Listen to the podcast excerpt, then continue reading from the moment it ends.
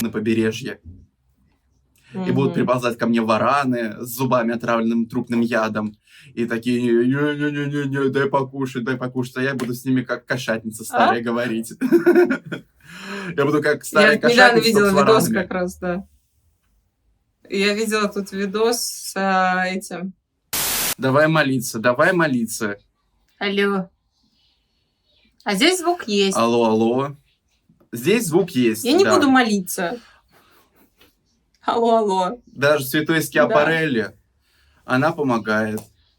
То есть, знаешь, я на да... этой неделе решила, что у меня хорошая жизнь, и я зря себя стрессую. И вот систематически в последнее время себя как-то заземляю и останавливаю. Вот. Это довольно неплохо работает.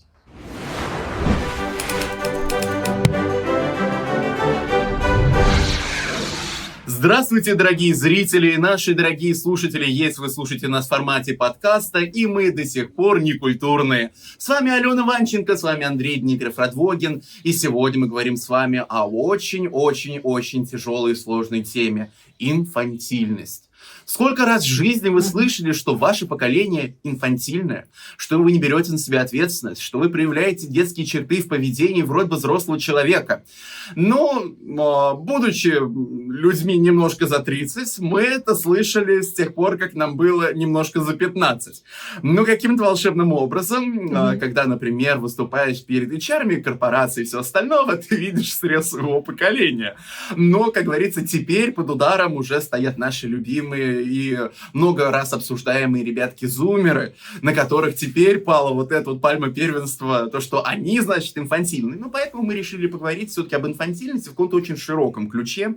То есть не просто вот, угу. э, вот в какой-то демонизированной стадии, поскольку, ну, знаете, как э, и э, с многими другими словами, инфантильность воспринимается как что-то абсолютно негативное, и когда ее видят в моде, когда ее видят в поведении людей, когда видят вообще во вкусах угу. эпохи, сразу же говорят, что что-то не так. Это значит, вот что-то расстроилось в обществе, что-то идет не по плану, и вообще так жить нельзя.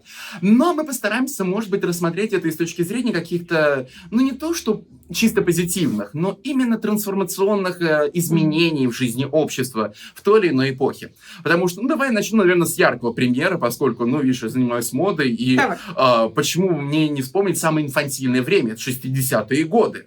То есть, когда появляется вот этот образ baby, baby-doll, девочки-школьницы фактически, ну, uh-huh. при том, что достаточно сексуализированного в таком плане, но там, в общем-то, не то, что мы обсуждали в прошлом выпуске, там не те страшные uh-huh. вещи, там больше про то, что Там поколение... не про детей. Там да. не про детей, там про поколение беби-бума, mm-hmm. которое подросло, стало опять-таки новый вот это вот какой-то э, новым феноменом, скажу, вот это социальной демографической прослойкой, вроде бы уже зрелых mm-hmm. взрослых, но социальных детей, которые впервые за какие-то чудовищные столетия вдруг неожиданно осознали себя молодыми, и при этом им это очень понравилось. То есть, когда происходит стык, например, вот именно ухода индустриальной эпохи, переход к постиндустриальной эпохе, когда от э, экономики производства мы переходим уже к экономике услуг, и где вот э, мир вот стандартизированного человека, вот такой, который там на заводе, в корпорации работает, сменяется уже яркой индивидуальностью. И вот угу. анализируя то время, но да, люди говорят, что да, инфантильность в моде, инфантильность в моде, но при этом это же был невероятный шаг вперед касаемых и прав человека, и в плане женской эмансипации. То есть очень многие вот эти вот гордиевые узлы, которые вот в принципе был опутан, например, то же самое западное общество, общества, а, они, они же как раз разрубались в то время. То есть и сексуальная революция, uh-huh. и вот раскрепощение. То есть в целом, если посмотреть на ту инфантильность... И наука. Да, что и наука-то какой прогресс сделал невероятный. А потом, что сделали uh-huh. ребята, которые выросли на уже достижениях вот этого периода, они же как раз совершенно меняли жизнь. То есть, как понимаете, уже 70-е они уж там э, и IT-сектор весь вот очень хорошо воздвигнут и сделают одним из самых привлекательных. Uh-huh. И тут ты видишь, что да, может быть, мы говорим именно про кризис, может быть, общения между поколениями.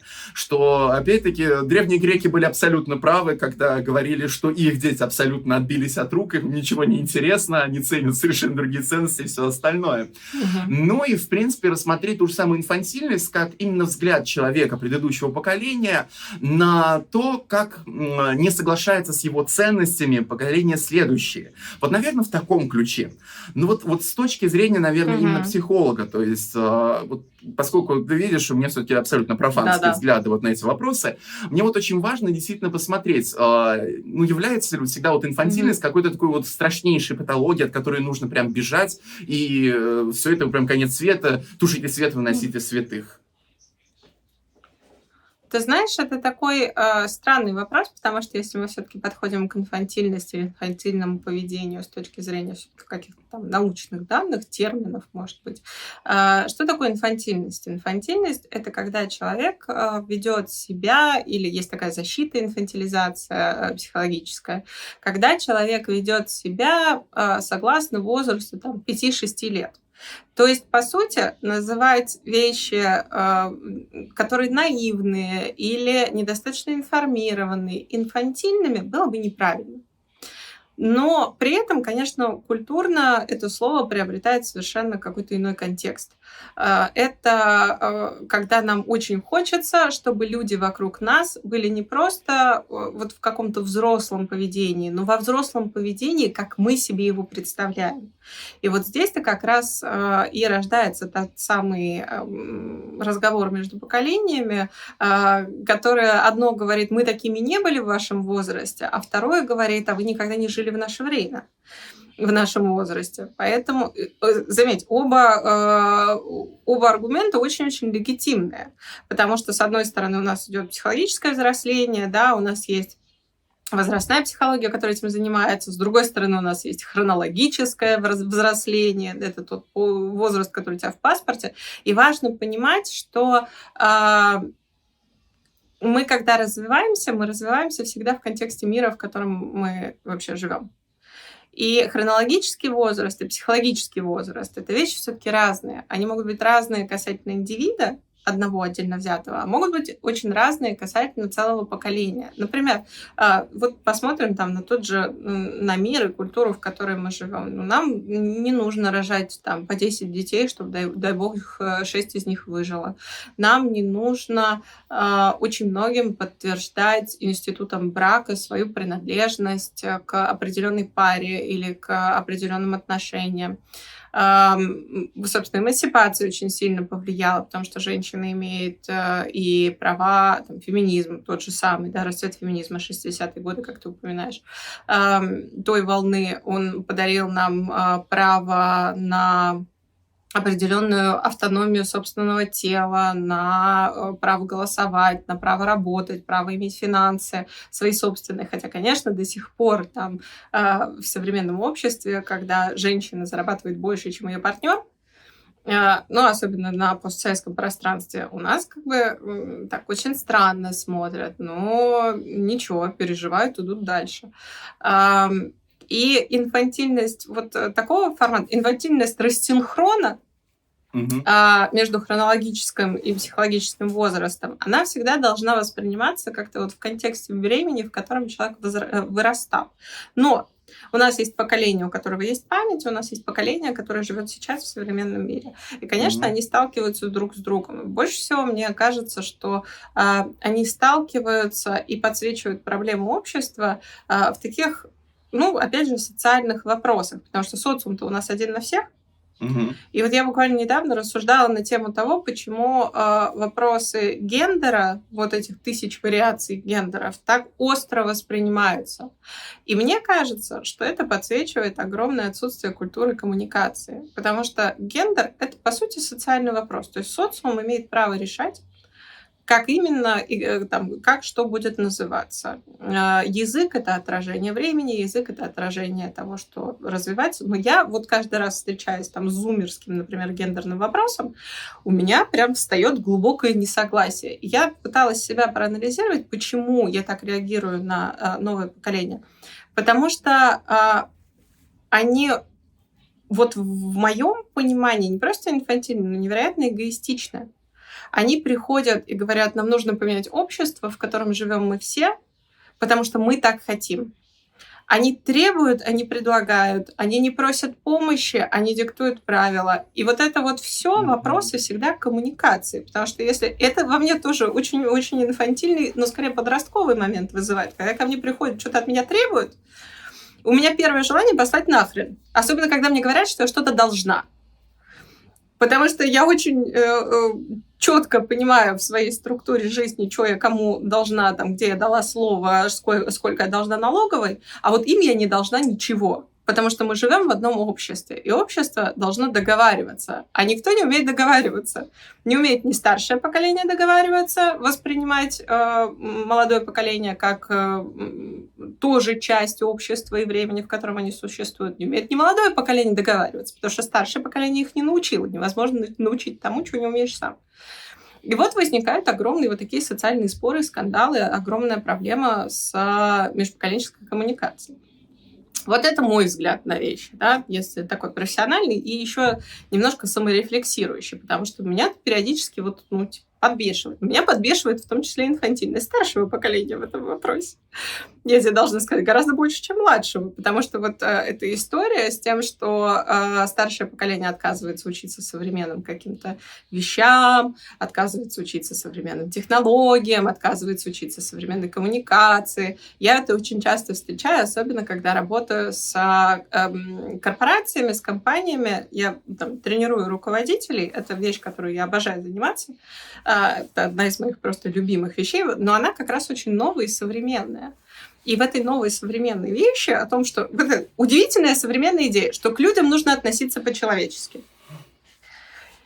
И э, я не помню, когда-то я делилась этой историей или нет, но на одной из конференций меня буквально там, меня поставил в ступор вопрос, там, и докажите, что это э, выгодно. И я такая, ну вот там есть вкусвилл, Яндекс, есть огромное, но мы ушли очень-очень далеко как общество касательно управления, построения команды. А, но это дорого. Это дорого относиться к людям по-человечески. То есть это какая-то такая вот прям пыльная идея, а, которая, с которой я вообще не думала, что столкнусь там в людях, например, своего поколения или mm-hmm. хотя бы чуть-чуть старше. И вот, на, на мой взгляд, это инфантильность. Помнить, как было хорошо в а, босоногое детство и вести себя точно так же, как ты вел себя там. Это какая-то такая безумная и внутренняя, и внешняя неспособность к адаптивности, к внешнему миру, который меняется. Угу. Ну и, конечно, в, в этот момент уже жалко молодое поколение, которое входит в этот workforce, э, в эту рабочую силу, в эти компании, в эти, э, там, под этих руководителей, э, которые, там, у них э, перманентный ретроградный Меркурий в голове. Угу. Ретроградный в плане того, что очень старый. Угу. Э, вот это такие, знаешь, это... но это приверженцы режима кнута и пряника. И вот это, это, конечно, всегда очень сильно печалит. Потому что молодые классные специалисты выходят туда и понимают, что они не способны работать на эти компании. Они посылают их нахрен, и там идут создавать что-то свое. И так, собственно, компания потихоньку умирает. Mm-hmm. Вот. Но это такая, знаешь, это чисто профессионально, вот это из моего угла, а, поскольку я в основном вижу столкновение поколений как раз вот в этой рабочей силе, а, вот такое видение у меня есть. Ну, смотри, я даже дополнил, потому что э, когда занимаешься той же самой современной модой, сейчас ты упираешься во многом именно в проблему fast fashion а, то есть и вот этой быстрой моды, и видишь, что uh-huh. кроме тех же самых зумеров, как будто всем абсолютно наплевать на проблему. То есть, ну, есть, конечно, корпорации, которые там, знаешь, куда нужно денег занесут, там для вида там что-то там uh-huh. переработают, для вида сделают какую-нибудь коллекцию из, не знаю, остатков там продуктов жизнедеятельности человека. Ну, это, знаешь, просто там мертвому припарки. Но вот я просто подумал, что вот с точки зрения, например, молодого поколения, насколько инфантильным кажется и поколение беби-бума, и даже наше поколение, а, именно uh-huh. из-за того, что мы совершенно не думаем о будущем. То есть вот э, они прекрасно понимают, что им достается. То есть, знаешь, плавающие гигантские uh-huh. размером с Гренландию, там мусорные острова в океане, там а, дальше бесконечная, в общем-то, там истощенная земля, которую только продолжают истощать, и при этом, ну вот когда вот мы с тобой действительно говорили, например, про вот все вот эти вот э, акции ребят в музеях и все остальное. Да, тоже а, да, ага. вот а, оно же, конечно, там можно очень по-разному к этому относиться, но подсвечивает очень важную деталь, что как-то раньше, раньше, а, все-таки старшее поколение часто выдвигало идеи инфантильности там следующего поколения, а следующее инфантильное, mm-hmm. а следующее инфантильное поколение просто говорило, что вы ничего не понимаете. А сейчас вот именно из-за того, что вот, кстати, вот подчеркнул правильно, что невоз... mm-hmm. при невозможности удержаться в какой-нибудь корпорации, они же идут и сбиваются в группы, то есть, знаешь, фактически делают самую страшную вещь, то есть они сегрегируются, это, как говорится, самое страшное, что можно сделать, это, в общем-то, взять определенных людей людей, и чтобы они сбились в одну единую кучу и варились в своей группе. Потому что в итоге никому от этого нехорошо не будет. Потому что если какие-то напряжения и проблемы не будут, они сначала будут переваривать внутри группы, а потом уже с монтировкой пойдут, ну, грубо говоря, уже наружу защищать свои mm-hmm. права. То есть оно так всегда работало. А, и, боюсь, будет продолжать работать э, еще очень долгое-долгое время. Но и в целом вот и то, что они действительно из-за того, что ну, на совершенно другом уровне э, находятся вот именно общение с техникой э, и восприятие мира, да, они прям как будто действительно сегрегируются, и теперь смотрят на предыдущее поколение mm-hmm. как именно на проявление максимальной инфантильности. То есть, э, с одной стороны, конечно, mm-hmm. знаешь, я вечно лекции повторяю, что мне тяжело э, людей э, винить в том, что они слишком много едят, слишком много покупают вещей, потому что тысячелетиями mm-hmm. люди голодали, ходили в обносках, а, но при этом, а, смотря на сегодняшний мир, в котором уже, знаешь, как бы по объективным данным все очень плохо, и, э, знаешь, mm-hmm. та же самая уже одежда еще чуть-чуть и перегонит там ту же самую тяжелую промышленность и будет уступать исключительно переработке нефти, а, ты уже сталкиваешься с сознанием, что да, то есть в плане даже того, того, что, знаешь, кто-то там научился сортировать мусор, знаешь, один пакет такой, другой пакет другой, знаешь, и считать, что это уже огромное да. достижение. А... И вот общая mm-hmm. вот эта идея, что даже на те потуги, которые, например, кто-то делает, там, разделяя мусор и подбирает за своей собачкой, все равно им кажется mm-hmm. абсолютно недостаточными, потому что нужно было делать намного больше и намного-намного раньше, чтобы им уже сейчас не доставалось, ну, как говорится, грязные ошметки и все очень печально. Uh-huh. Так что в целом, поэтому мне и так заинтересовала вот э, сама эта идея, поскольку, например, если вспомнишь, наше поколение считали инфантильным, поскольку мы не стремимся купить квартиру и завести быстренько семью. То есть а, вот да, это было. Я считаю до сих пор наше поколение а, инфантильным. И вот я смотрю, слушаю тебя, и мне представляется картина. А, там, условно, помоложе и постарше люди просто собрались а, в одну большую стаю, показывают друг на друга пальцем и такие, вы инфантильны, нет, вы инфантильны, все инфантильны, нет, нет, вы... А мы такие, нет, я мы очень люблю шутку про то, что а, мы-то да, а, ну, потому что у нас столько всего не было в детстве, да, а, что сейчас, когда оно все есть, mm-hmm. это большое-большое удовольствие. И вот mm-hmm. в том числе касательно детей, да, часто слышу в последнее время идею, что э, я так долго создавала свою жизнь с нуля, и она такая сейчас крутая, что делиться ей... Я до сих пор там свое детство проживаю, когда этого ничего не было. А вот делиться ей сейчас с маленьким ребенком и э, ее там же и, собственно, как-то закрыть для себя, потому что в нашем восприятии детства это вот это вот страдание наших родителей, mm-hmm. потому что мы у них появились, вот это глубокое чувство еврейской вины, которое мы несем с собой через поколение. Э, что мы их там, понимаешь, юность похерили, э, потому что они в 20 лет все рожали. Мы такие думаем, да ну нахрен, может быть, и не надо. Как-то мне все очень не так нравится. А, и эм, вот мы как-то доживаем свое детство, которое было сильно менее изобильным.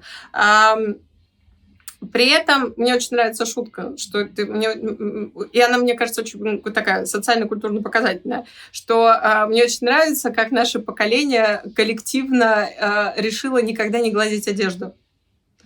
Да, кстати. Я использую доску, чтобы на нее выкладывать нужные вещи. Очень удобно. Я не знаю, где у меня стоит гладильная доска. Моя здесь, вот она а. прямо тут, и как раз на уровне того, как мне удобно руку опускать. Таблетки, расческа а там вот. Ты же понимаешь, что это какой-то вот прям показатель такой коллективного бессознательного, которого в детстве задолбали этой глажкой, у которых родители этим занимались еще что-то, которые коллективно это все отрицают. И более того, я даже сейчас в магазины хожу, там какие-то, знаешь, а, ткани появляются, которые вообще гладить не надо никогда. Знаешь, более того, тебе скажу, и я вот до какого-то возраста очень любил гладить. Я любил гладить до какого-то mm. возраста, оно просто мгновенно. Я папе рубашки знаешь, гладила. Как, как перещек. Мне просто нравилось, что вот, вот как оно ага. разглаживается, как там вот это вот там сделать вот стрелку, еще чего-то. Ты знаешь, как медитативно. А потом его отрезала. Просто отрезала. Угу. Потому что, а нахрена? Да, потому что это... Потому что а, ценность времени возросла. Да. А, вот этот вообще быстрый мир технологический, где информация поступает каждую секунду, а, ну, нет больше возможности полчаса стоять, э, там, сидеть, гладить эти а, простыни какие-нибудь. Просто не поменялись тоже вот это натяжные. У кого-то из комиков это было а, что ты, да ты просто задолбалась, потому что это, ты просто не на резинке гладишь. Бесполезное занятие. Я до сих пор восхищаюсь людьми, которые их складывать умеют. А, у меня-то они там комочком лежат. Нет, я до сих пор складывать умею. Ты умеешь их складывать? Я умею Страшный складывать человек. до сих пор, да. Ну, потому что это как раз входит э, в идею упорядоченного мира и хороших дел по дому, после которых можно лоботрясничать и ничего не делать. От человека, который умеет складывать просто не на резинках, можно ожидать чего угодно, Андрей. Вот. Это нет ничего Ну, собственно, э, а мне как-то вот очень комфортно и хорошо э, с пониманием того, что я где-то могу быть инфантильна. И вот тоже с точки зрения психологии. Э, у нас есть такое понятие, тоже подаренное 20 веком, касательно того, что вот, дескать, в каждом из нас есть вот этот маленький ребенок. Угу а, ну, собственно, которая сохраняется на протяжении всей жизни. Это та наша часть личности, которая условно отвечает за «хочу», которая отвечает за проявление некоторых эмоций, которая отвечает за э, легкость, за радость, за удовольствие, за витальность, за жизнетворность какой-то вот которой мы себя окружаем. И, соответственно, там, периодически мы в эту детскую позицию встаем. Поэтому, может быть, мы просто на самом деле никогда не вырастаем, а, просто у кого-то контакт с детской частью получше, у кого-то похуже. Кто-то контролировать этот переход может получше, кто-то контролировать его может похуже. Потому что я, например, очень четко отслеживаю в себе, когда я позволяю себе там, дурачиться, я позволяю себе быть э, ну, вот, ребенком. Да? Угу. Это не значит, что это инфантильность, кстати, из терминологии, потому что э, я выбираю эти моменты по времени не тогда, когда мне нужно вести себя там, как взрослый профессионал и адекватный специалист, я выбираю моменты отдыха.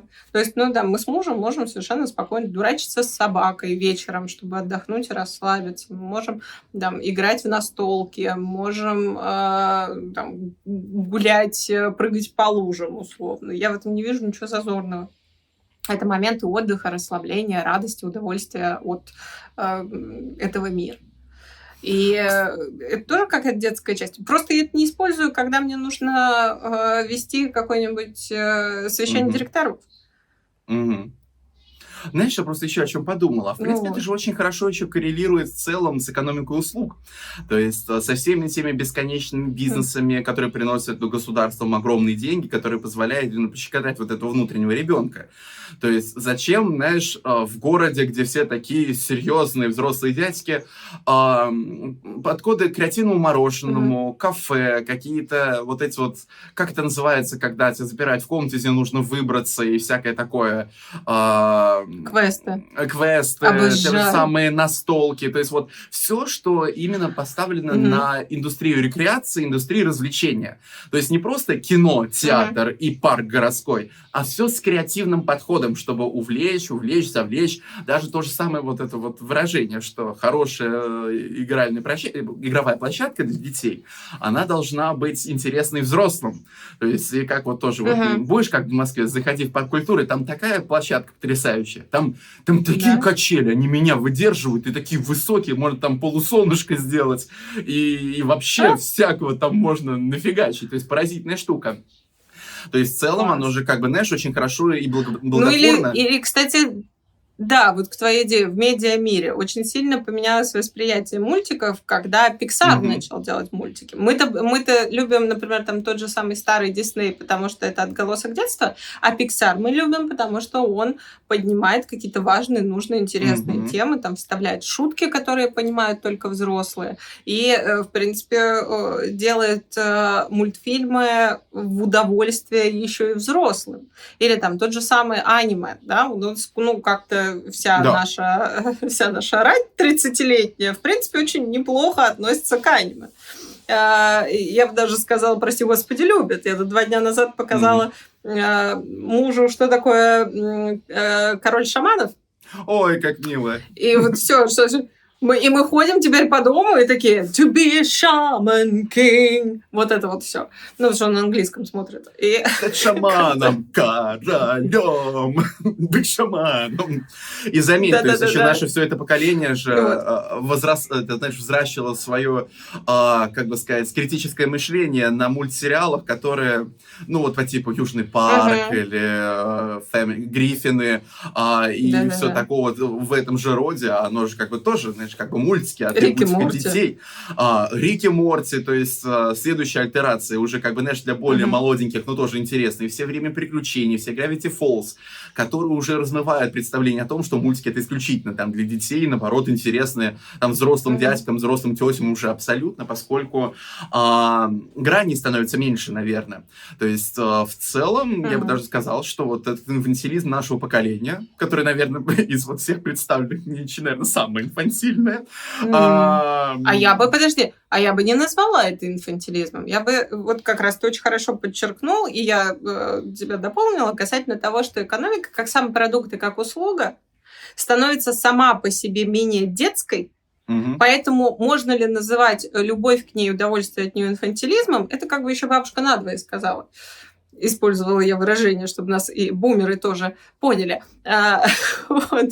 Ну, как бы я не уверена, что когда ты э, покупаешь какой-то продукт, который и изначально для детей не, не, mm-hmm. не предположен, а, это делает тебя инфантильным. Мне кажется, это как раз побеждает саму идею. То есть э, подтверждает идею того, что инфантильность а, разрушается, представления не трансформируются, или что? Да, да, мне кажется, ну, как бы невозможно назвать э, сейчас взрослого человека инфантильным, потому что он потребляет контент, который э, не был предназначен для детей. Ну, то есть все по возрасту.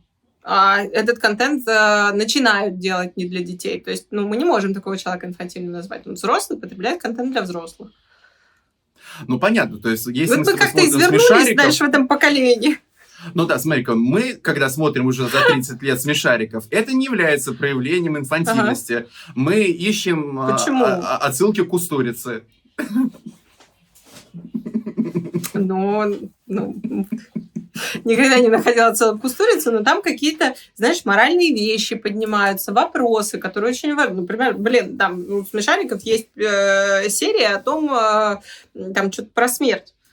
Mm-hmm. Вот эта история. Я понимаю, что ребенок понимает э, концепцию смерти в 5 лет, и теоретически, э, как бы это, ну, age appropriate, это, это по возрасту, но ты знаешь, что когда я вот в 30 лет задумываюсь о смерти все чаще и чаще, я как-то не чувствую себя до хрена инфантильно. Это не значит, что это только про 5 лет. Это, ну, какая-то мораль, какие-то вопросы, которые, в принципе, с человеком по жизни существуют, экзистенциальные. Просто потому, что мы люди, просто потому, что мы вот в этом бытие находимся. Ну, знаешь, так что, может, тогда... даже не искать. Может, выдвину еще идею, может быть, все-таки вот это вот размывание, оно все-таки нацелено ну, на какое-то налаживание коммуникации между поколениями. То есть, ну, э, в целом, это был бы очень неплохой подход, чтобы mm. люди просто начали общаться. То есть э, мы же всегда пытаемся как-то ну, да. наших разговоров вывести все к какому-то, ну, ну, для чего это все-таки происходит, как-то нужно, потому что люди же все равно не решают проблемы. То есть э, понятно, что людям ну, частенько свойственно так бы ждать, пока оно само все разойдется, пока просто одно поколение уйдет, другое, знаете, другая одна волна придет, другая за ней настанет, сорвешь цветок, а завтра он увянет. А, но при этом все равно, как вот видишь, в современном мире, может быть, да, действительно, вот эту трансформацию инфантильности, а, именно в том, что вот когда ее грани начинают действительно как бы смываться, а, мы позволяем себе во многом идти больше угу. на контакт, то есть, э, наверное, больше взаимодействовать. Да, не у всех, не со всеми. То есть, естественно, что это не какое-то такое супер универсальное решение. Знаешь, там сейчас там не заставишь там бумеров смотреть Gravity Falls и говорить, ну как, ну как вам, ну как вам. А вот мы своим там ну, это да. племянником шестилетним смотрели, обоим так понравилось, так понравилось, что прям с ума сойти. Слушай, можно по-другому. У меня, например, отец э, невероятный э, фанат Миядзаки. Ну, mm. Мидзаки-то там понятно, что вообще еще гораздо более сложный концепт. Да. И, ну, очень красивый и действительно совершенно безвозрастной. У меня отец, сколько ему там, 60 скоро будет, э, он э, с удовольствием это смотрит, он потребляет этот контент, ну, прям, он, он, он знаешь, это в телеке выделяет там, в программе время, если Мидзаки будет. Ну, знаешь, в Миязаки есть э, э, серьезная проблема. Его признали серьезным искусством. То есть, э, вот это, знаешь, э, это как... Э, вот проблема так проблема. Это, знаешь, как э, в мужской моде э, в нашем отечестве очень прижился японский стиль, потому что во многом э, он не так бесит... Да? Э, да, если ты посмотришь на бренды, которые более-менее успешные, которые делают для молодежи там что-то, они всегда оборачиваются Андрей, на Японию. если у тебя есть 16 кимоно, это еще ничего не значит. Не-не-не, я не про кимоно. Я опять-таки про всякие бесконечные отсылки. Штанами, еще чего-то, какими-то рубашками, то есть mm. рисунками. И оно действительно как-то не так дремуче плохо зашло, при том, что у нас очень консервативно относится uh-huh. к вообще любым изменениям в мужской одежде. И это же как раз прослеживалось достаточно долгие годы. А, именно с точки зрения того, что, ну вот, например, образ уже самурая, там, через всякие вот э, сериалы Сёгун, еще чего-то, он как бы, ну он тоже мужик нормальный. То есть, ну вот он такой суровый, еще чего-то. То есть ты как бы примеряешь на себя тоже Поэтому Миядзаки, особенно там, знаешь, какие-нибудь его серьезные работы по типу «Принцесса Мононоки» или «Навсекая из mm-hmm. долины ветров» или э, «Ветер крепчает», но это же вообще абсолютно не детский мультик, он, он прям, ну, наверное, мой любимый из них из всех. Но вот он просто mm-hmm. э, анимационный фильм. То есть э, он не мультик в таком uh-huh. понимании, как его, ну, как воспринимать мультик, вот именно в понимании вот там широкой общественности. Uh-huh. Да. Но что-то мы как-то тоже на медиа ушли с тобой, но... Э, а потому что можем, это наш подкаст. Ну да. А у меня сразу возникает вопрос, если все инфантильные, может быть, никто не инфантильный? Может быть, мы просто детство не понимаем или не понимаем, как вообще должны себя вести в этом э, мире современном информационном и разном. И может это э, просто от растерянности человеческой, о том, что непонятно, как быть взрослым в современном мире, а, мы э, склонны обесценивать и обзывать то, что нам непонятно в поведении, ценностях и желаниях других людей, как нечто детское, инфантильное, а, с подтекстом того, что это неправильно. Mm-hmm. Хотя детское может быть очень правильным, очень радостным, очень живым. Знаешь, я здесь поддержу вот эту твою мысль, потому что, наверное, лейтмотив сегодняшнего времени — это растерянность. Все слишком быстро mm-hmm. меняется, все слишком быстро изменилось. А, то есть все быстро началось и резко стало расти, цвести, и буквально, знаешь, это города в пустыне, которые превратились в гигантские мегаполисы, а, технологические, просто не просто прогресс, а какая-то сумасшедшая революция и уводит нас куда-то далеко. Страх mm-hmm. о том, что роботы будут работать вместо тебя, а, нервозность из-за того, какую получить профессию, чтобы она не обесценилась через три года. То есть, ну, это же действительно сложное и очень интересное время. Оно интересное, но от этого не менее сложное. Uh-huh. И, наверное, в этом плане, э, да, я бы тоже действительно сделал ставку на растерянность. Ну и, наверное, желал бы людям ну, тогда тоже как бы это осознать. Ну и, наверное, быть, может быть, толерантнее к друг другу. Общаться и помогать. Научиться есть... разговаривать. Mm-hmm. Да, вот это, это моя большая тема. Я очень хочу, чтобы люди учились разговаривать друг с другом, потому что это решает столько проблем в мире, это решает столько проблем межличностных и каких-то социальных. А, когда, да господи, вот возвращаясь к моей излюбленной теме, просто на которой я думаю очень много, да имейте свои 116 гендеров, ну, забирайте, не вопрос, но а, аргументируйте, просите, говорите, угу. взаимодействуйте, слышите, слушайте. Слышите, нет такого слова, неважно. А, Придумаем. Придумаем, Значит, да. Вот, вы придумайте свои гендеры, мы придумаем свои слова, мы как общество развиваемся, ни, ни для кого это не секрет. А, но вот это вот э, там какие-то агрессивные или очень жертвеннические, упаднические идеи, э, бесячие, они же, это же не про коммуникацию совсем. Вот mm-hmm. как, как, как хотелось бы, чтобы люди научились разговаривать. Ну, или, по крайней мере, постарались понять, почему то или иное происходит. Знаешь, давай этот э, приемчик в стиле секса в большом городе. Одна моя близкая подруга рассказала мне, как, э, в общем-то, у них получилось выйти mm-hmm. на коммуникацию с бабушкой, и что бабушка теперь спокойно всякими видеозвонками пользуется и всем остальным приложениями, все, вот, в общем-то, смотрит ютубы и радуется жизни. То есть, mm-hmm. что нужно было перешагнуть не через то, что человек что-то не может научиться сделать, а что он не хочет чему-то учиться, потому что, ну, это, в принципе, как будто то ли ставит под сомнение предыдущие заслуги, поскольку, вы знаете, человек может быть, не знаю, ядерным физиком и всю mm-hmm. свою жизнь потратил на то, чтобы наша современная жизнь стала настолько хорошей и крутой. И да, у него, угу. ну, его жизнь прошла в другом времени. Да, его жизнь прошла с другими, опять-таки, способами коммуникации, другими средствами связи. И теперь вместо того, чтобы открыть ему дивный новый мир, все вокруг только говорят, а что тут сложного? То есть любой трехлетка умеет, а ты, в общем-то, своим uh бесконечным образованием не можешь ничего сделать. Ну и понятно, что вот это твое тоже пример. Ты должен что вот мир тебе говорит, что ты должен уметь это, это, это. Без этого мы тебя не берем с собой, как говорится, девчонок мы не берем на Северный полюс. И в этом плане, наверное, mm-hmm. да, видишь, начать с инфантильности, а заканчиваю, знаешь, на толерантности, по желанию умения общения и все-таки mm-hmm. э, эмпатия. То есть, наверное, да. Вот слов инфантильности будет все больше и больше, чем меньше и меньше явля... становится эмпатии. То есть э, понятно, что если mm-hmm. поговорить с зумерами, их можно понять, их можно очень хорошо понять. То есть они тебе все очень логично, с их точки зрения расскажут. Ты все равно будешь сидеть такой, Вау. Да. Сейчас но... как пойму, как пойму. Сейчас как пойму, да. как пойму. То есть можешь, можешь не понять, но при этом, как говорится, человек может другого человека не понимать, но как бы, ну, посочувствовать-то, может быть, получится, прокоммуницировать-то получится. Ну и просто еще хочется напомнить, что развитие общества возможно только в условиях, когда все эти члены общества работают абсолютно вместе. И, знаете, вот видеть как единый да. организм. То есть это и есть залог развития. И...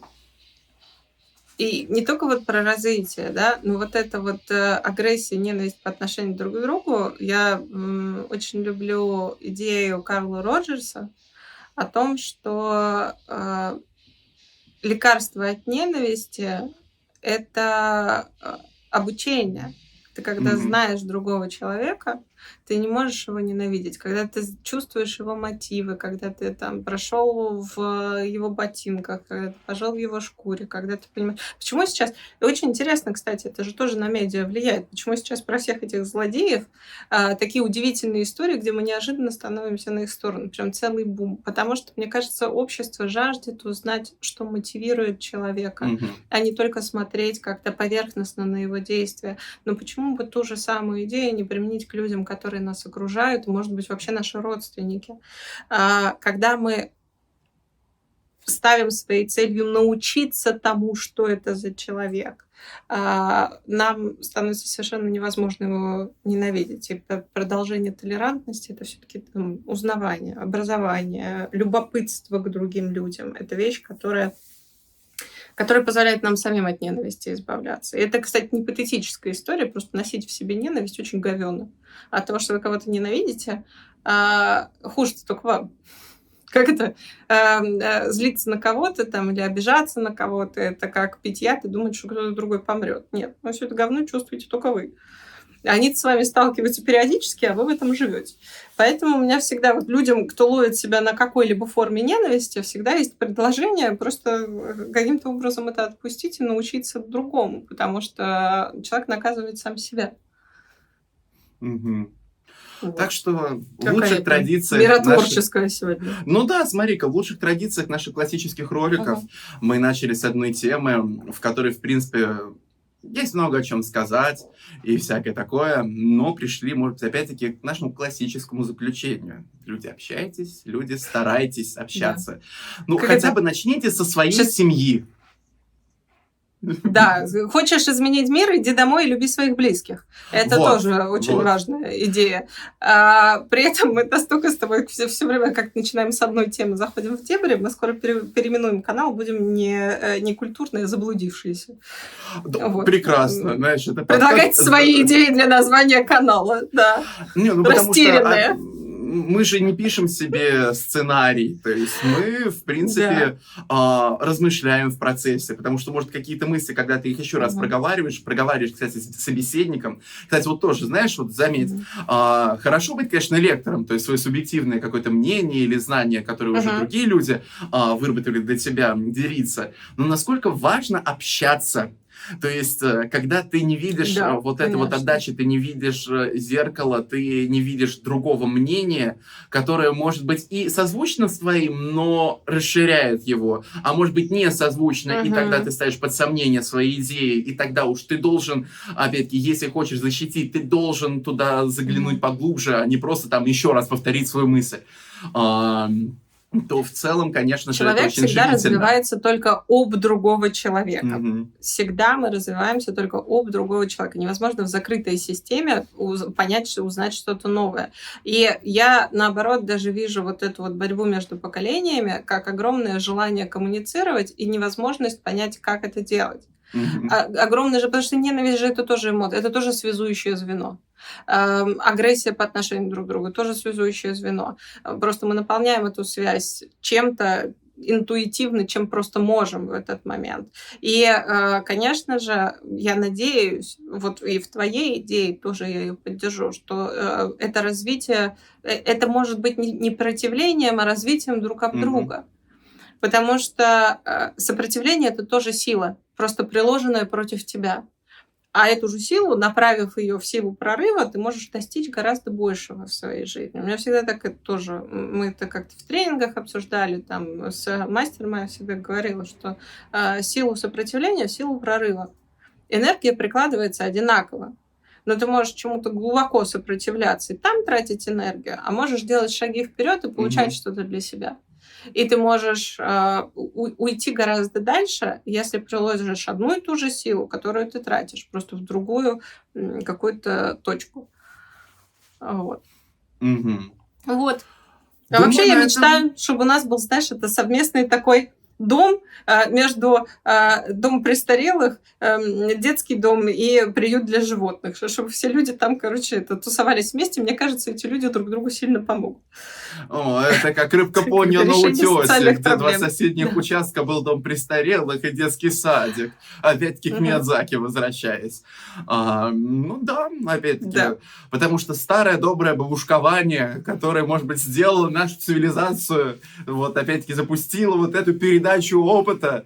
Ну, да, но поломалось в 20 веке. Мы должны выработать что-то новое, другие способы вот этой коммуникации между поколениями. Потому что живем-то мы дольше, и живем мы, как бы, знаете, и лучше, и активнее, да. а, а не в ранней деменции, маразме и, и все остальное. Понятно, что нужно будет как-то решать, как не, из этого не, выходить. Не сейчас. Чуть позже, да. Да, и поэтому, видите, уже никто 30-летнюю рожницу не называет э, старородящей. Теперь, в общем-то, все, знаешь, эти... Uh, нет, ну кроме бабушки, well, конечно же. Бабушка обязательно скажет. Все сроки немножечко сдвигаются, все воспринимается совершенно по-другому. Теперь даже маленьким детям в Гарри Поттере, чтобы люди поверили, а, что родители Гарри, родители Гарри, вместо вот 21-летних, в общем-то, ребяток, которые должны были появиться в зеркале ей на леж, поставили, в общем-то, 40-летних тетю и дядю, чтобы просто дети поверили, что, ну, что да, совпало. это его родители, что совпало, а не то, что, что значит 21-летние ребята, они его на выродили. Да. Так что я надеюсь, вы э, поделитесь с нами в комментариях своими мыслями по этому поводу. Мы, конечно, очень растеклись, mm-hmm. особенно я растекся, э, как вашня немного, которую сверху не, не придавили.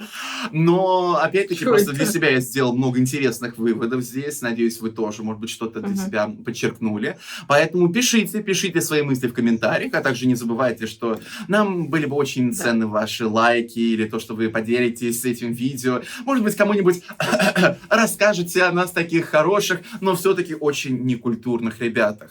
Ну, а с вами была Алена Ванченко. Может быть, с этого с видео ваша Андрей бабушка Дмитриев начнет смотреть YouTube. Да. Ну и, как видите, мы все да? так же остаемся некультурными. До свидания. Ты. Пока-пока.